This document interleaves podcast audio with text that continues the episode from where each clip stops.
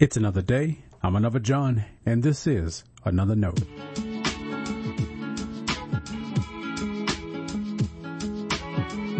Today's edition of Another Note is titled Dinosaur Thoughts.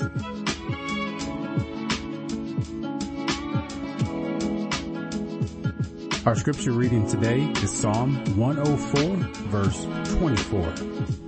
As always, may the Lord add His blessing to the reading and hearing of His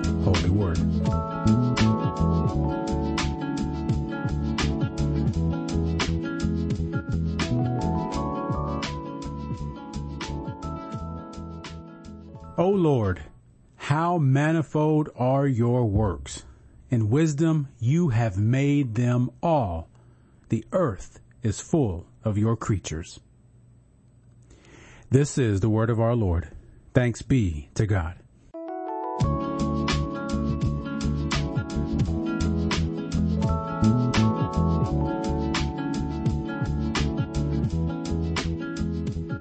A question from the latest edition of the Smithsonian Magazine intrigued me. It was from the discussion section. Think letters to the editor. Readers write in to comment on topics from previous editions. Of all things, the question that grabbed my imagination was about dinosaurs. Someone wondered how dinosaurs grew to be so gigantic.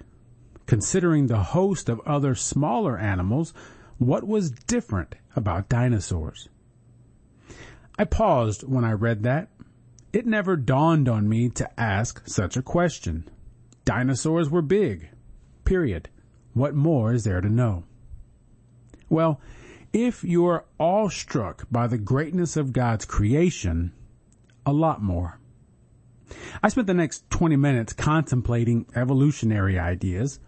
Were they a one-time occurrence, these dinosaurs? Could they make a comeback? Or are they already here and they just haven't grown yet? As a side note, did you know there's an active discussion about bringing back the woolly mammoth? Learning to think about questions you don't even know to ask takes effort. It takes patience and it takes wonder. Ever notice how many questions children ask? They've got a lot to learn. There's so much about the world they don't know.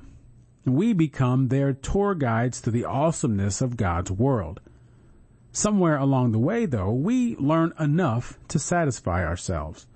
And that's when we stop asking the questions. And that's unfortunate, of course, because of all the things we know, there is so much more we don't. Now, I'm all for seeking knowledge and understanding. That's what you get when you learn to ask about the world. But I'm more tuned into the attitude behind the desire to learn. How much have we taken in of God's world that leads us to ask the next question? When we stop being intrigued by the world, we stop learning to see the wonders of God. I'll repeat what the psalmist declared. O Lord, how manifold are your works. In wisdom you have made them all. The earth is full of your creatures. The many and various works of God fill the world around us. Are we inspired by them? Whoever wrote Psalm 104 was. Read the entire psalm to see all the more works he recognized. And what he did was intriguing too. He connected the wonders of creation to God's care of the world. All creatures look to you to give them their food at the proper time. See, it's not only about sightseeing, it's about recognizing all the ways God cares for the world, how God cares for us. I'm glad I had a chance to think about dinosaurs.